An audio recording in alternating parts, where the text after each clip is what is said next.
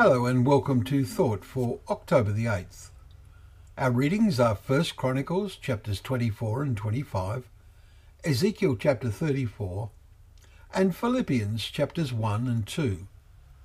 And our thought is, they may dwell securely.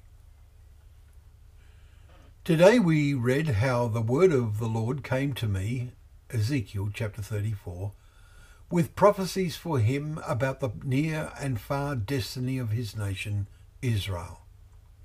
It is a condemnation of the leaders, the shepherds of Israel who have been feeding themselves. Verse 2. How often in these days, too, does that continue to happen with those who claim to be in the service of God and of Christ? God tells Ezekiel, My sheep were scattered over the face of the earth verse 6. God sees all time as one and declares the end from the beginning, Isaiah 46 and verse 10 tells us. And so the scattering of God's flock over all the earth has happened. But then, says the Lord God to Ezekiel, so will I seek out my sheep, and I will rescue them from all places where they have been scattered on a day of clouds and thick darkness. And I will bring them out from the peoples, and gather them from the countries, and will bring them into their own land. Verses 12 and 13. We have seen this miraculous regathering since the Holy Land was delivered from the control of the Turks in 1917. From verse 25 we see God's declaration, I will make them a covenant so that they may dwell securely.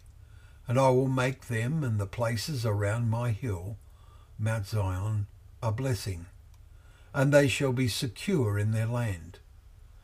This is in the process of happening. The next statement is, and they shall know that I am the Lord. Does this need the return of the Lord and their recognition of him? That seems almost certain. In the New Testament, the first chapter of Paul's letter to the Philippians has words that are wonderfully appropriate for us today. It is my prayer, he writes, that your love may abound more and more with knowledge and all discernment, so that you may approve what is excellent, and so be pure and blameless for the day of Christ, filled with the fruit of righteousness that comes through Jesus Christ to the glory and praise of God. Verses 9 to 11. May that be our prayer for all our fellow believers as we wait together for the day of Christ and watch the unfolding events in and around the Holy Land, seeing more and more clearly their significance in the light of what God revealed to the prophets such as Ezekiel. Well, thank you once again for joining us for Thought for the Day, where together we can open up the pages of God's Word, remembering that that Word is a lamp to our feet and a light to our path.